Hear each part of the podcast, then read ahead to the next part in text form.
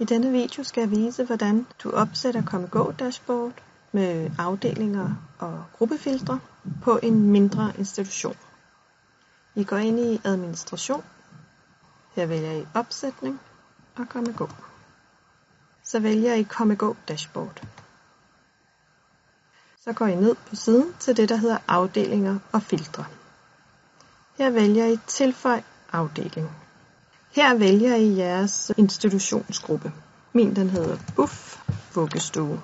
Her vælger I de filtre, som skal vises på check-in-skærmen i KommeGå-modulet. Jeg vælger for eksempel her rød stue. De hører til i vuggestuen. Og det gør gul stue også. Og så klikker jeg på gem. Sådan opsætter du afdeling og gruppefiltre på en mindre institution.